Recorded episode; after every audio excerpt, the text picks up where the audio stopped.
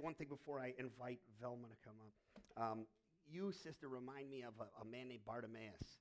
He was in the road uh, on the gates in a place called uh, Jericho, where Jesus was heading toward his final walk up the mountain to his, his sacrifice.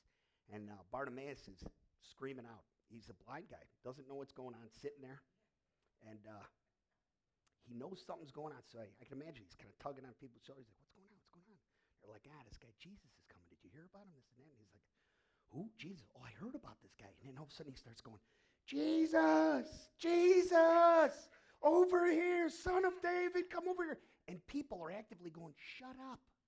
Don't say a word. Stop it. Stop it. He doesn't want, he's too busy.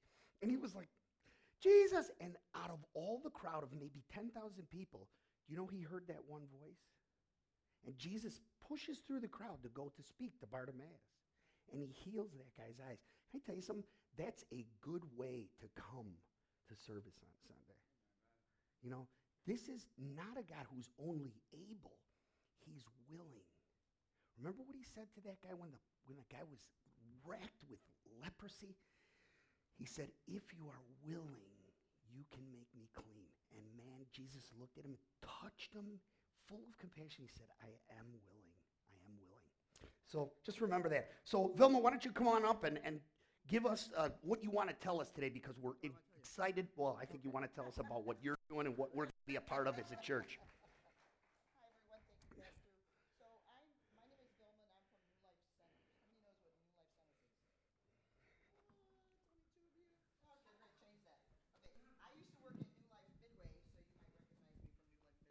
Oh, okay. Am I online too? Oh. You are online, so be okay, careful. so New Life Centers is a ministry, a arm extension of New Life Community Church. Did you know that? Okay, and New Life Centers is located in the Little Village area. However, we also have a team in Humboldt Park, a team in Brighton Park, and a team at Midway. That's a new one. So during the pandemic, New Life Centers really exploded, right, with the food pantry. How many of you guys are familiar with the food pantry? Right? Okay, so we've partnered with New Life Centers has partnered with the Greater Food Depository, and we now have a store in Little Village on 27th and Lawndale. So New Life Centers teams are going to the different locations, and there are 20, no, 28 29. now? 29. 29 locations now. They've exploded. And we're going to the different locations and saying, hey, if you want an opportunity to serve, whether you want to serve there at any one of our events, or if you want to give online, we're here. It's a ministry of New Life Community Church. Now, we put on, get this, five days a week for six weeks events. Imagine five block parties for six weeks, right? It draws about a thousand people, a mm. couple hundred every week, every location. So we are always looking for people to come out and tell people about Jesus. You don't have to speak Spanish. How many people speak Spanish? Some. Great. Yes? Some. Some? Okay. All right, great. Okay. so we, we are a ministry that ministers to the community, whether it's the young adults or the little children. So we have after school mentoring programs, we do sports with the kids. It's an amazing thing to see when you come out of the church and become the hands and feet into the community.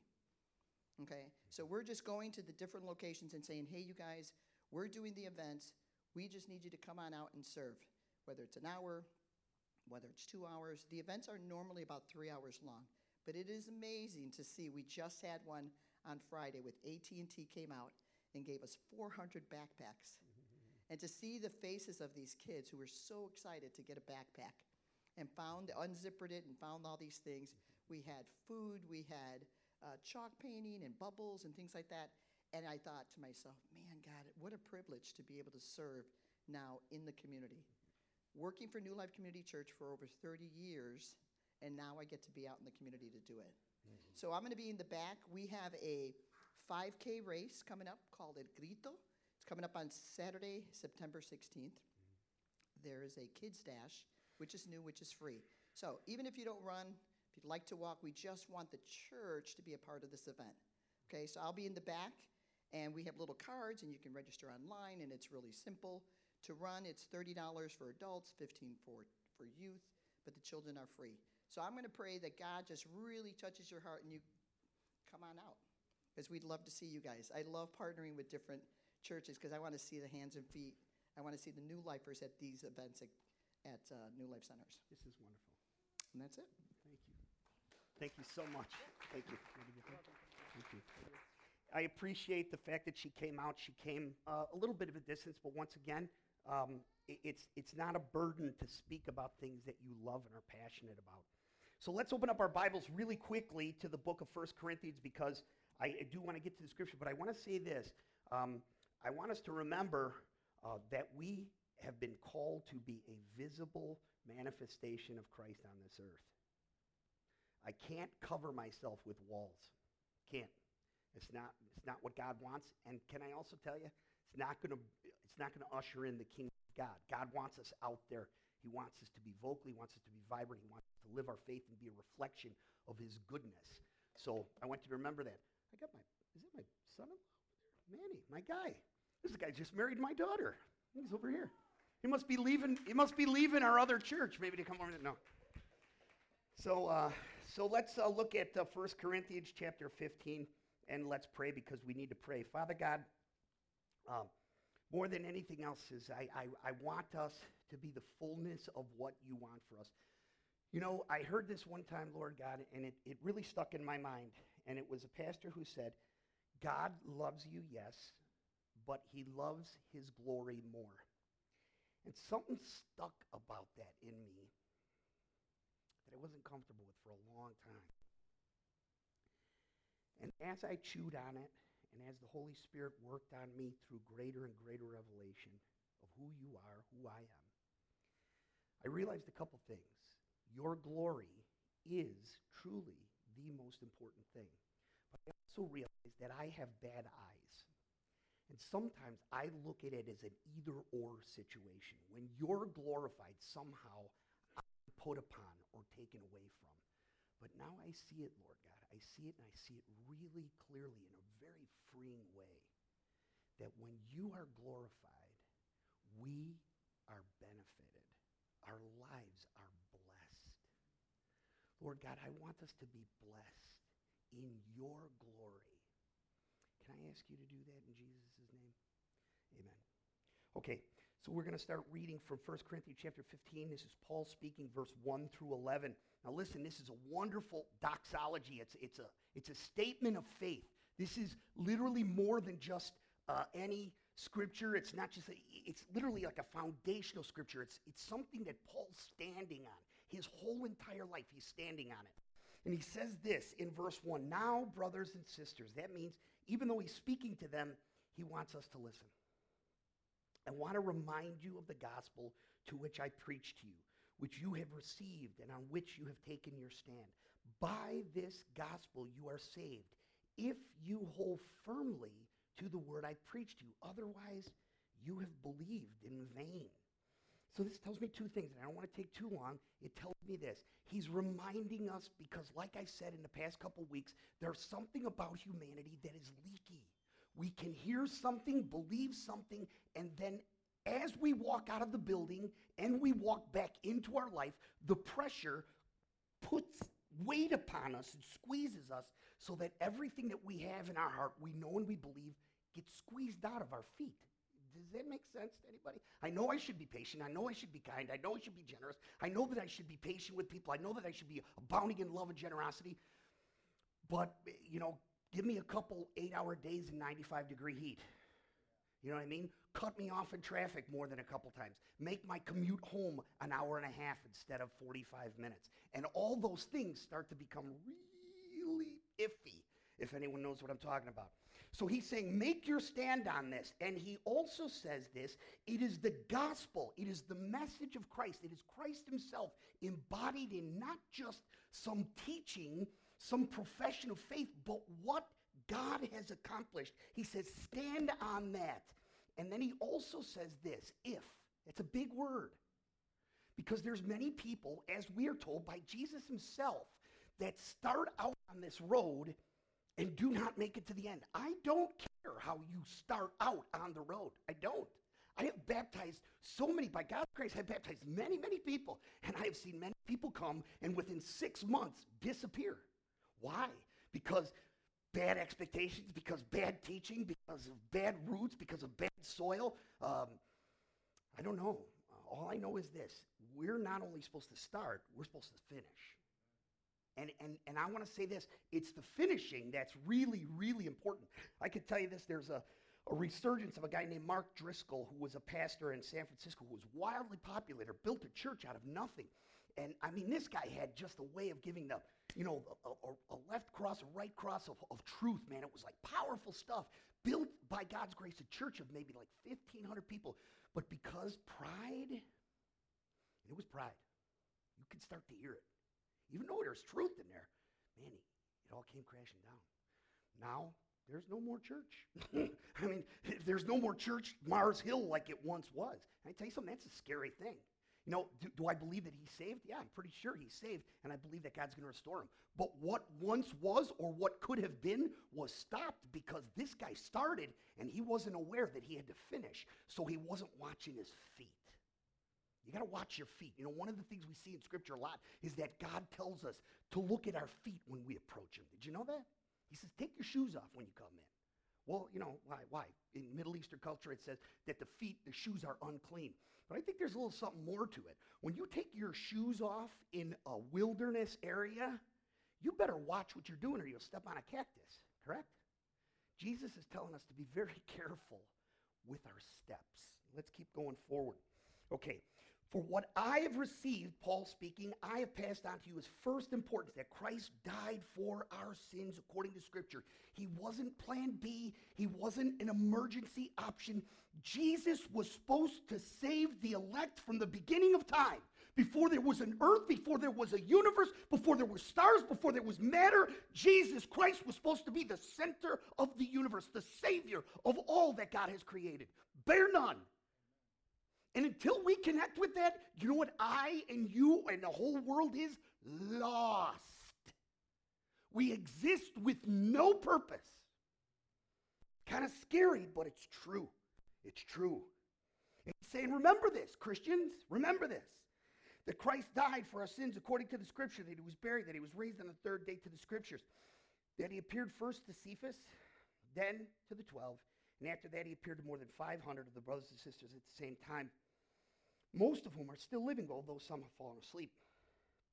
Then he appeared to James, his brother, then to all the apostles, and the last of all, he appeared to me also as one who was abnormally born.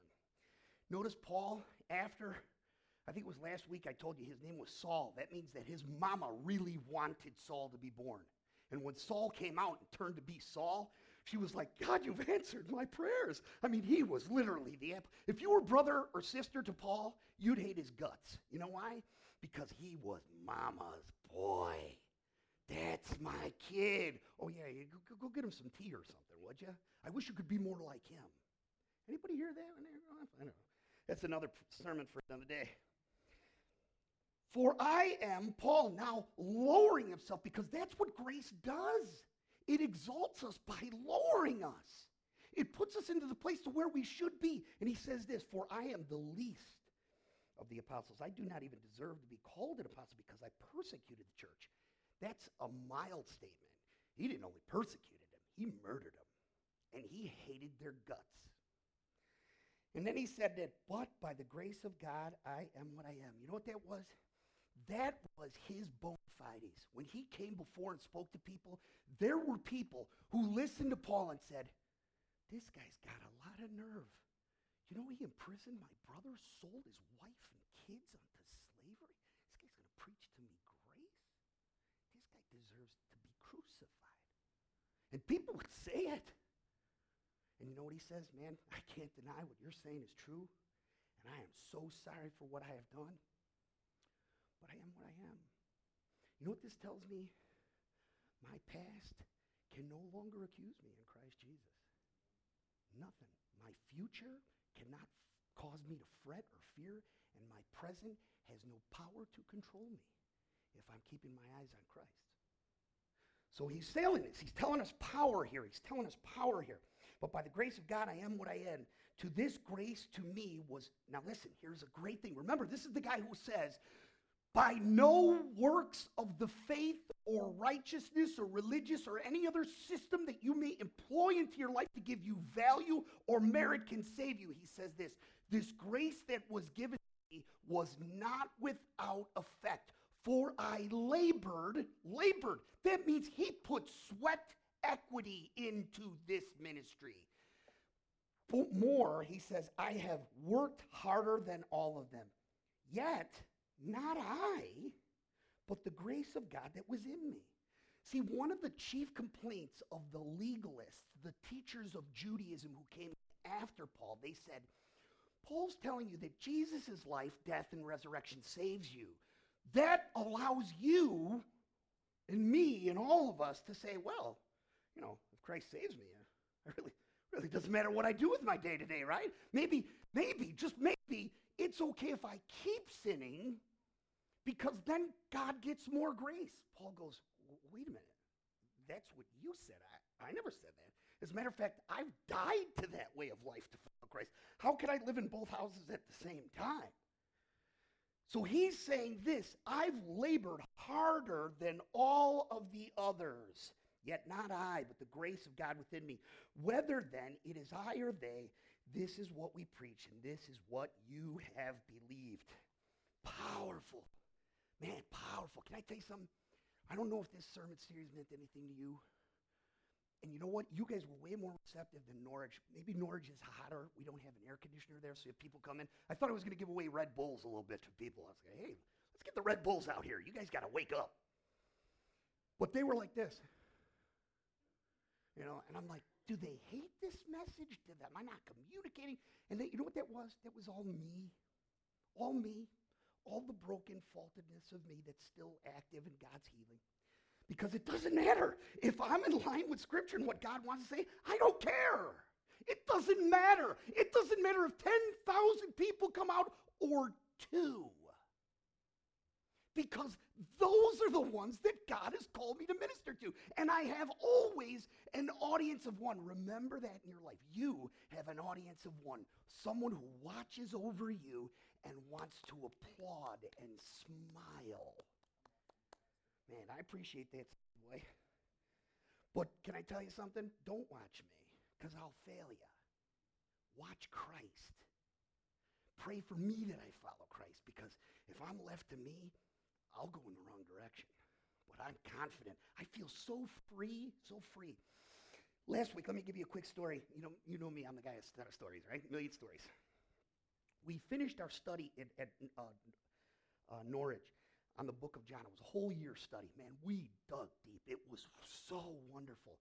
And the question was asked by the guy, Lewis, who, who runs the group. He's like one of the, the main shepherds. He says, uh, What struck out to you in the book of John more than anything else? And he asks everybody. And uh, I was just listening, and I thought about it because I didn't have an opportunity to speak because it's, it's talked too much. So everybody else wanted to speak. I wanted to hear him. And I thought about it this week, and you know what I came up with? Jesus tried for three and a half years to show the people of God that he was the fulfillment and reality of everything they worshiped. They worshiped and revered these shadows, these shadows, these religious ceremonies. They worship the temple itself and not really the God who inhabited and, and presided in the temple. They looked at all these things, and when Jesus would show them, you know what it became apparent? That not only they worshiped the shadows, they wanted to worship the shadows. You know how I know that? Because when Jesus rose from the dead, there was only 25 people in the upper room out of maybe 6 million. You know, I remember one time I heard a pope, don't, be careful on this. you know, they don't always speak the truth. He said, by human standards, that looks like an amazing failure. And, and what I think is, that shows me the power of God in a way that I could never have seen it before. He started with 12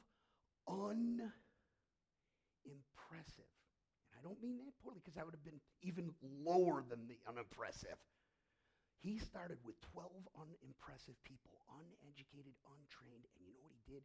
He took over the world from heaven in less than 90 years.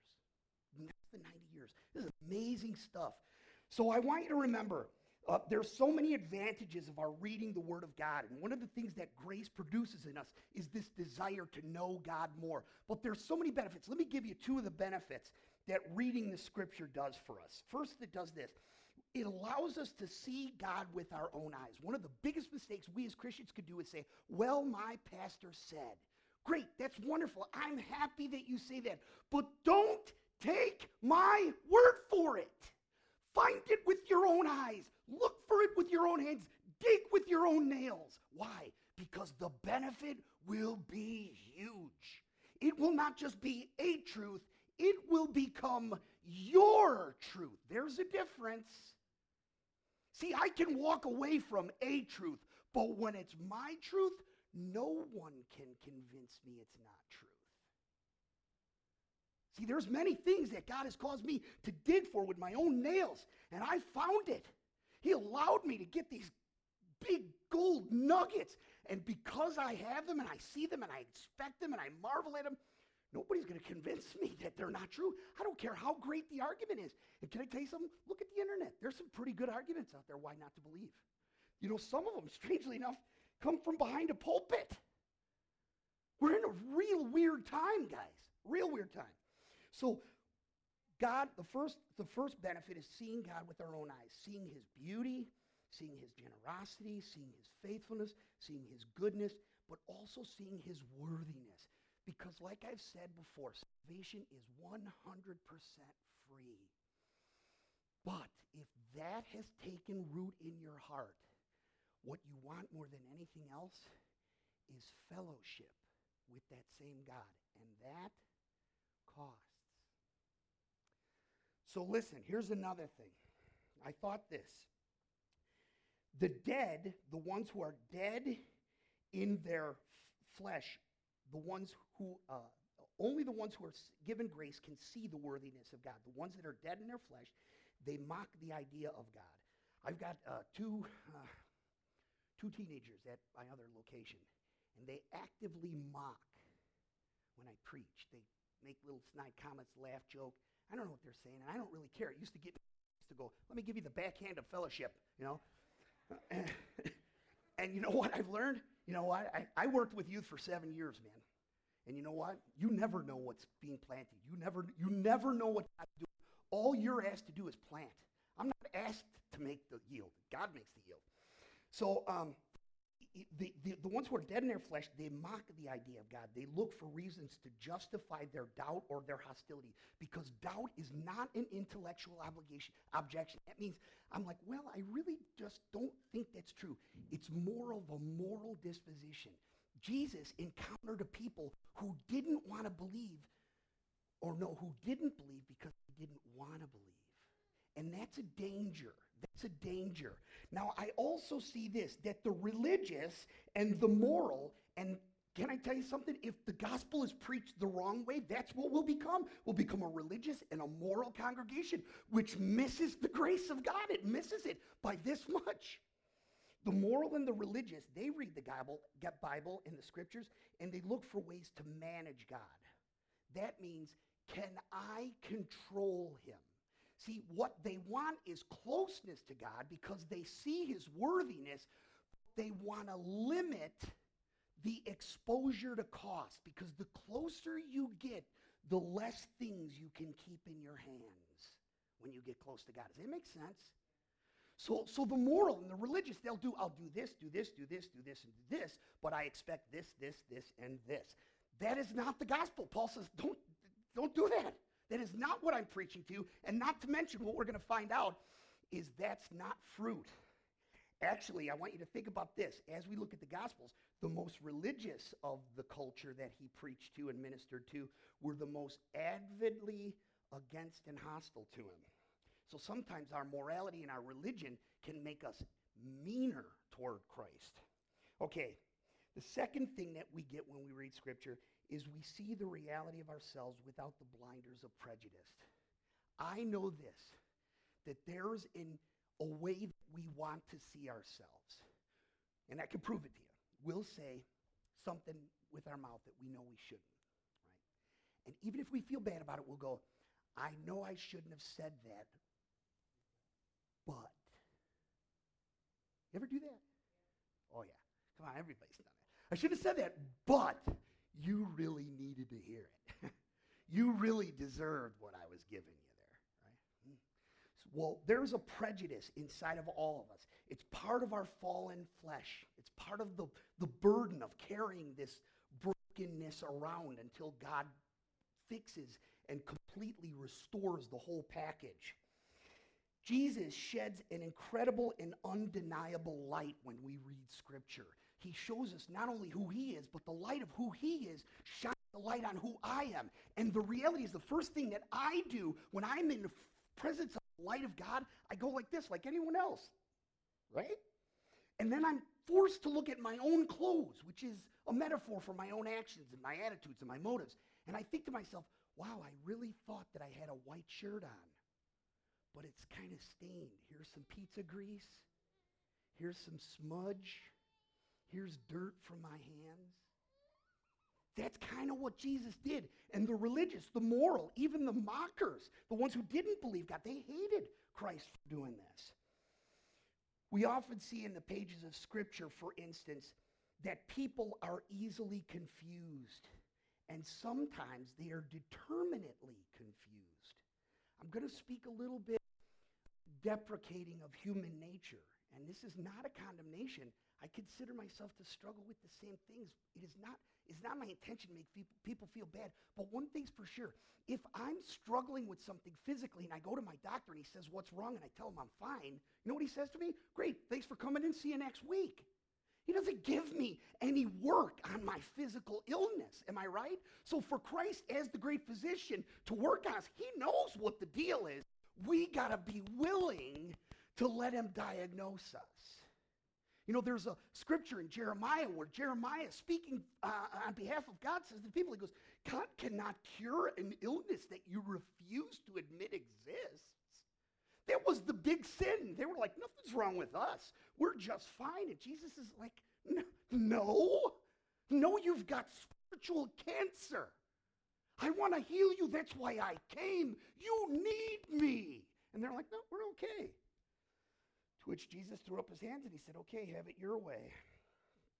People are so oftentimes, and not always, but oftentimes one way. That means we usually see things from our point of view. We don't like to listen. We do like to be heard. And, and you know what that means to be one way. And can I tell you something? That is not the way of Christ. Here's another thing. They don't really like, human beings really don't like truth unless it benefits them or justifies them. Jesus was living embodiment of truth, and they hated him for it. The truth is, the Bible condemns humanity. It is grace that saves them. The law was always intended to point me to my need for a Savior. It is always pointing me back to this God who has loved me from before all generations and uh, the, the beginning of existence itself. And He wants to bring me and restore me, not by me following the law, because I can't follow the law, but grace. And strangely enough, what we're going to see is that this grace actually not only fulfills the law for us, produces the desire for the law to be filled by us. And only grace can do it. And I'm going to show you how it's done. It's a beautiful thing. Beings are okay oftentimes with forgiveness and grace until someone injures them deeply, and then they will insist on justice. We are, just to put it very gently and kindly, a mass of contradictions. Do we do these things all the time? No. We are not. No. Sometimes there's incredibly good things that we all do. We do nice things, we do generous things.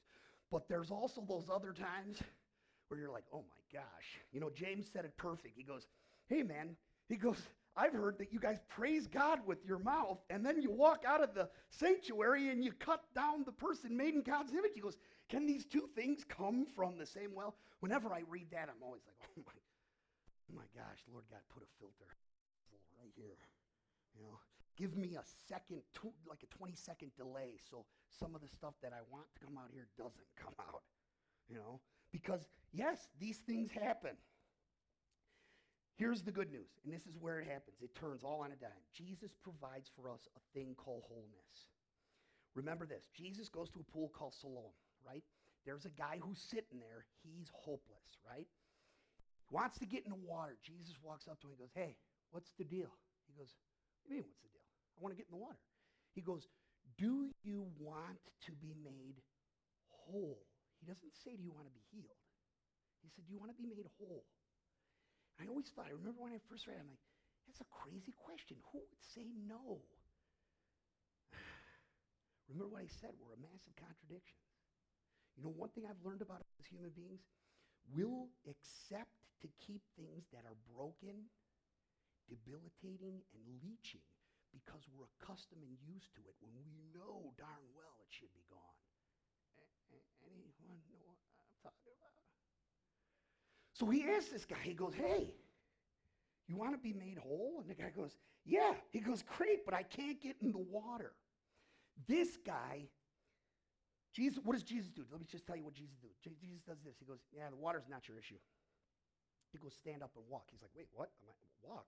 He's like, Yeah, I, I'm come here to give you walk. So he stands up, he walks, his legs are walking. He goes, See that mat that you've been sticky, you've been sitting on? All your excuses, all the things that you've kind of your life on here?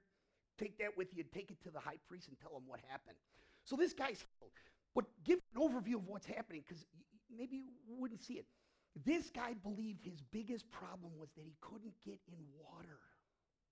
This guy believed that his biggest problem was that he was a paraplegic for 38 years. Is that debilitating? Oh, yeah.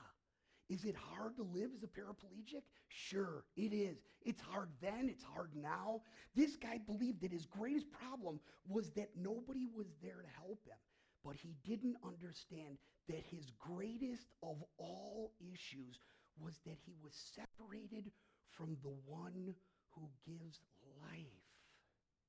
Do you know that when grace enters into your life, even if lose your legs and your arms, you can still live so vibrantly that the dead with both arms and both legs, they are jealous of what they see. He says, man, your problem's not just getting into water. Let me give you a little bit of a, a, a problem. Let me give you a little bit of list of what you, what you have as your problem. You have no hope. You have no joy. You have no peace. You know why? Because you're relying on myths and some human being and some kind of a system to kind of help you when you really need to be reconciled to your Father in heaven. And when that happens, because that's what I've come to do, everything will reconnect in your life. You will start to feel the, the, the, the wellspring, the, the vibrancy, the zeal, the zest for life back in your bones. It will really, in a sense, reanimate you to live. Man, this is powerful stuff. He was putting all of his hopes on a body of water and myth, myth. He was like, Well, I got to get in the water when it gets stirred up because angels go over the water. He's like, You don't need an angel, you need a Savior. That's what we need to tell the world. Not stop smoking dope, not stop drinking, not stop living. You need a Savior. So do I. I can bring him to you. I know where he's at. Come with me, man. That's what people can hear that. They're going to hear it. You need to, because deep down inside, I don't care who they are, they all know it. They all know we live in a world that knows it's dead, knows it's dead. Man, I'm pumped up today. Pumped up. This poor man had no power for living. He had pinned his confidence on powerless myths and legends. He was estranged from the author of life, the giver of life. He was a breathing dead man. Paul, let's go back to Paul, the writer of the scripture that we looked at, was given wholeness. That means he was finally freed from his slave drivers. Jesus this amazing thing to him. You only get it in the King James Version. When he's relaying his conversion, in the King James, it says, Jesus looked at him and said, It is hard for you to kick against the goad. Kind of a strange thing. What does it mean? Well, the goad was a pointy rock that you had, and there was a, a go a stick. There was a pointed stick. When the when the when the ox didn't want to move, you poked the butt with the pointy stick, right? And the ox would kick back, bam, but he would kick against the rock that was behind the goad and hurt his foot. You go, wait a minute, I shouldn't shouldn't be doing that. That hurt. That means to me, as I thought it, and I don't know, I mean, this is my idea, this is my, what I mind. I believe Paul knew his whole life that everything he pursued, he thought with certainty, if I just get here, I'm going to feel that wholeness. Wait, wait, wait. Then he'd get here and he'd go, that's not it. Wait, wait, here, here it is.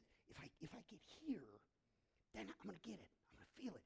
Then he'd get here, he'd go, no, I, I didn't feel it there. And then he's like, well, wait a minute. If I can just get over there. So he's really trying to get over there. And all the while, he knows that what he's doing isn't bringing him wholeness. It's making him chase dreams and myths and mist. And he's like, Jesus speaking him to the whole time until he meets Jesus Christ. And then he sees him. He sees all the glory. And he's like, I get it. I finally get it. All those slave drivers, you got to get this, you got to get that, you got to be this, you got to be that, you got to. Do you know how many people live their lives like that?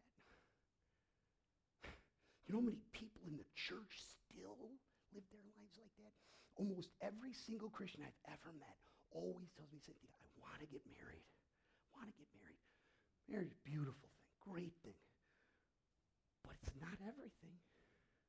You know what Paul said? He goes, I'd like you to be just like me. I've settled it in my mind. If you want to get married, do it God's way. Get married. But if you don't want to get married, devote yourself to your real love, to Christ, because I found that that's better than this. And I mean, the world's full of these things, and I don't mean to sound bad about marriage. If my wife were given a sermon, she might give you. But uh, Paul was given whole, wholeness. That means he was finally freed from his slave drivers. He was connected to the real reason of life. Paul put in his entire life on what accomplished for him, uh, and, this alone to save him. I want to go back to that scripture so that we can hear it again. Now, brothers and sisters, I want to remind you of this gospel which I preached you, which you received, and on which you have taken your stand. You know what that tells me? God wants us to stand firm with cleated feet. Do you know why? Because we stand in front of a current that wants to sweep us away. The current of our own broken desires, of what the world expects, what the world. I talked to someone the other day, Christian, talking to me about retirement. And I had to protect myself because what he was telling me made me jealous of what he was going to do. And I realized maybe God's allowing him to do it, but I don't think he wants me to do it. Was it sinful? No. But it wasn't what he wanted me to do. you understand what I mean? And you know what? One of the things that really broke my heart about the whole thing is in all of his planning, I never heard, if God be willing. You know what that means? He's a double minded man. I love this guy to death. Double minded man who should not ask of anything from the Lord because he ain't going to get it. He's already made his mind up. What's, what's God going to tell him? He's already made his mind up. I know what I want to do with my retirement. God's like, well, what if I want to do something different? Is it is not my life your life? well, it's a, once again a for another day. Jesus provides for us wholeness. Paul put his entire weight on what God accomplished for him and on this and this alone to save him. Paul lived his life anchored to the gospel that saved him. It was for him his greatest treasure. One of the ways that we can benefit and grow in our faith is to write down what is it that we treasure most. You know, it's not hard to find out. It's just a matter of if, if you want to. Jesus gives us real clear indications. There's uh, infallible test. Wherever your heart is, your treasure will be also. Where do you spend the most of your time, your money, and your skill? Coffee. No, not coffee. Okay, well, coffee's a, a nice uh, a deterrent, but I can tell you, uh, there's there's some infallibility with that test. Paul knew that after the, that the life, death, and resurrection of Jesus accomplished for him what no amount of human effort could ever come close to accomplishing. It gave to him endless confidence and endless joy. Those two things, I want you to understand this endless confidence. You know what that gives me? Power to live today. If someone says, Well, what's the, what's the deal? Well, why do you need Jesus Christ? Well, I'll tell them why I need him. Because I don't have power in myself to live the way that I know that I. I know that it is right for me to love with sacrifice. I know that it is wrong for me to make me my main pursuit. And I'll do it. I'll do it. And you know what? One thing I've learned when I did make me my main pursuit, I was a depressive person. You know why? You, as a creation, cannot give you what you need. You can only get what you need from the one who made you. It's just the way it is. A gas can't give itself car. Uh, to it, uh, get, get, get, get car from, uh, you know what I mean. So I'm, I'm becoming like Joe Biden. Hopefully, not in all ways. but, anyways, did, do you understand what I'm saying here? Paul finally got it, man. He was finally connected. He had endless confidence and endless joy. And you know what joy is? No matter where I am today, nothing moves me from staying right where I'm at, moving right down that center of the road. You know why? Because I know he's going to accomplish what he set out to do. And when that happens, the whole of the universe will be blessed. That's what it says in in Philippians chapter 2. At some point, every knee will bow and every tongue confess. The whole universe eagerly waits in expectation with groaning for the day that Jesus perfects his work. And you know what? What is that going to look like? You know what? I want to be on that road. And if I have that, what he has, then I can stay there and I can wait for that end day. And because this foundation was poured for Paul, he could build his life with a passionate zeal. He could live a life of truly satisfying worship. And I'm going to say this to you and me, just as brother, sisters, someone who loves you. You were made to worship. And the truth is, you will worship. It's just a matter of who or what. And most people, and I would even say many Christians, worship themselves. You're not worthy of worship. You're a tyrant. Only worship of him can benefit your soul. Only worship of him can benefit. And now finally, Paul was allowed to do what he was born to do. And this caused him to what? To lower himself. For I am the least of the apostles. I do not even deserve to be called an apostle because I persecuted you. But by the grace of God, I am what I am. To his grace, to me, for his grace to me was not without effect. No, I worked harder than all of them. He realized, he re- was like, man, I can chase you with endless. That's what Christ means in the scripture when he says, those who rely on me will renew themselves like the eagles. They will walk and not grow weary. They will walk and not grow faint. That's what he's saying. He's like, if you have put your faith in me, your trust in me, your confidence is in me, your treasure is in me, I will lift you up. Will you be tired? Yes. But somehow, some way, he will always manage to fill your tank. He will always manage to give it to you. I know I got no more minutes, but I got to give you five more things. Question you have to ask yourself Do you have a passionate zeal for a life of surrender? Or do you feel no energy or desire to pursue Christ, to serve Christ, to serve others, to grow in intimacy? Are these things a burden for you? This may be evidence that even though you know the truth, you're still living as an outsider, as I've called it, an orphan.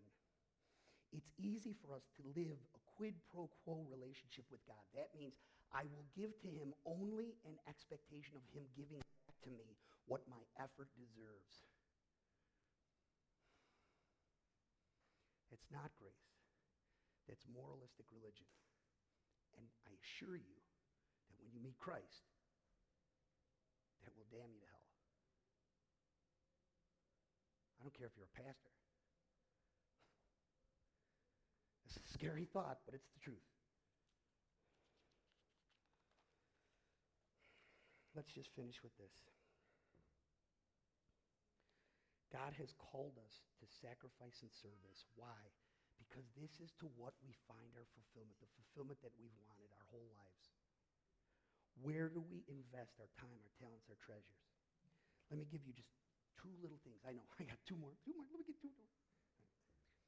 What is our motive for service? Here, it is a deep gratitude. It is a pervading humility because you are committedly loved by God. You are accepted by God. I give to him because he has given me so much.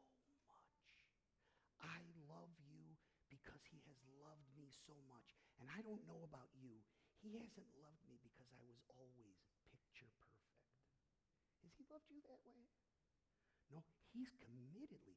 He committed with blood, flesh. motives behind Christian disciplines. That means reading the scripture, meeting together, being a part of the fellowship, not just on Sunday for an hour. Hey, watch a TV show. Motives behind Christian discipline. They're no longer a burden. They're a pleasure and a delight. You know why? Because they bring me greater intimacy with the one who loves me most, which produces in me greater love, greater faithfulness, greater peace, greater joy, greater moral goodness, and greater ability of self control. Don't focus on your weeds, focus on the grass. Push the weeds out by growing in intimacy. Focus your eyes on Christ. Revel in his love for you. He will free you from your sins. He will make that which the orphan finds a burden, a pleasure, and a delight. And finally, but finally, this our motives for purity. Now, because we have been made holy by a holy God, we desire to live holy. When we think of holiness, we're like, oh man, that's a bunch of power, uh, sour pusses. They're like, always kneeling on rice. Jesus was holy, man. He ate with people. He laughed. He walked. He touched people. He loved people. Man, that's holiness. It's holiness. Now I want to live holy. I desire to live holy. I want to remove anything that separates me from fulf- this fulfilling comfort of fellowship with God. You know, I always say this, and I say, and I'll say it again. Grace allows me to be what God wanted me to be always because now I can let it all exposed. You know when a church goes bad? When we look pretty on the inside, but we got nothing but dead man's bones on the inside. We're supposed to live not like a person. We're supposed to live like that bottle of perfume that that lady brought Jesus. Remember? She saw Jesus she went into the room where he was at, and she broke off from that perfume. Many people believe that that perfume was used for one reason and one reason only for her profession. You know what her profession was? Prostitution. She saw Jesus, and she said, Man, if I thought that was the thing that was going to make me, I felt emptier every day. I see the one who can fill my bones. And you know what? This thing is all I got. I'm going to break it open and pour it out. That's holiness. He wants us to live that way. Celebrate recovery. It's not just for some. Man, it's for many. Not all, many. You know why? I don't have to hide anything anymore. God wants me to be healed and whole. Let's stand up, man.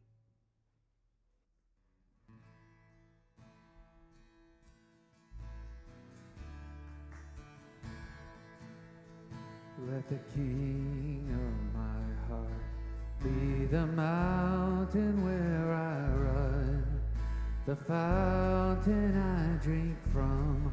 Oh, he is song. Let the king of my heart be the shadow where I hide, the ransom of my life. Oh, is my song. You are good, good.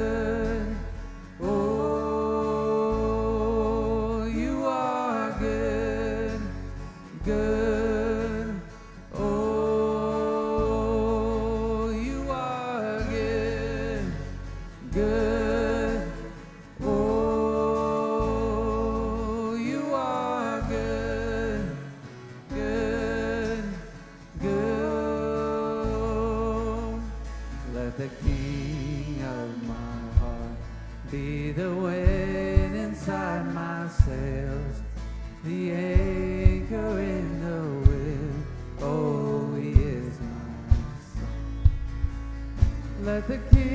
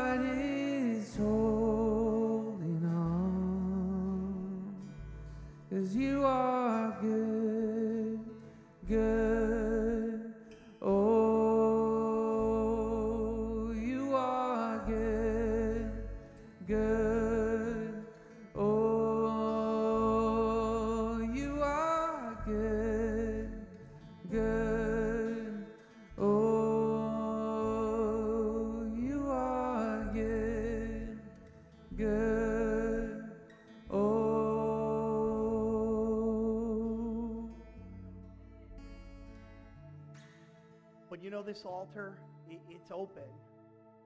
Have you put your faith in Jesus Christ? Or are you trying to work things out in your own effort? No, this is Him. It's Him. It's Him reaching out, man. He's like, I'm the one you've been waiting for. Nothing else is going to do it. Don't wait. Come forward today. Come forward today. Don't wait. Don't worry. You're going to be that person, if you feel like Christ was reaching out to you today, talking to you today, come forward now. Right this very minute. Don't let anything hold you back. And if you need deliverance, raise your hand up just like this lady. Jesus, Jesus, son of David, free me. Free me from these things that have been wrapped around my wrist for years and years. They leech life from my bones.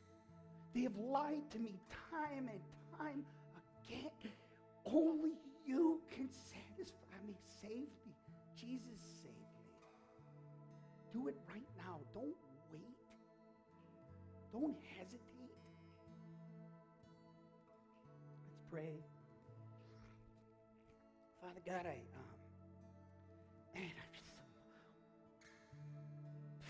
bowled over, pulled over by freedom, pulled over. No more. There's no more. No more shackles. I don't know. You know, I know that. Uh, you know, I know that uh, this week's coming at me, and I know that I'm going to be tempted to think that they're still there, but they're not. They're not there. I can live like a prisoner, or I can believe that you set me free and live the way that you want Lord, I could see the beauty of it all. I could see the, the wonderful uh, light, lightness and, and weightlessness of forgiveness and joy and peace. Or I can, I can, I can put myself back into that jail with no, no bars. Father God, I pray, Lord God, that that we would be your emissaries, your missionaries on this earth, that we would love people with truth, that we would be committed to justice, that we would be committed to humility, oh my God, that we would be committed to humility with everyone we speak in all, all of the areas of our life. From the time we wake up, we say, Lord God, don't let me convey to anyone that I'm better than them. Help me to point to you in all things. Help me to be helpful. Help me to be a benefit. Help me to be a blessing to this world that doesn't believe you're good. Lord God, can I ask you to fill these Lord God? This is a graveyard that we've been set in the center of. Dead people with cars and jobs and children. Dead people who give birth to dead people. Lord God, we're here to point to the truth. Lord God, I pray, Lord God, that we would be committed to this, that your grace would free us and empower us. And we pray this with all one heart. In Jesus' name, we pray. Amen. You guys have a great day. You are good, good.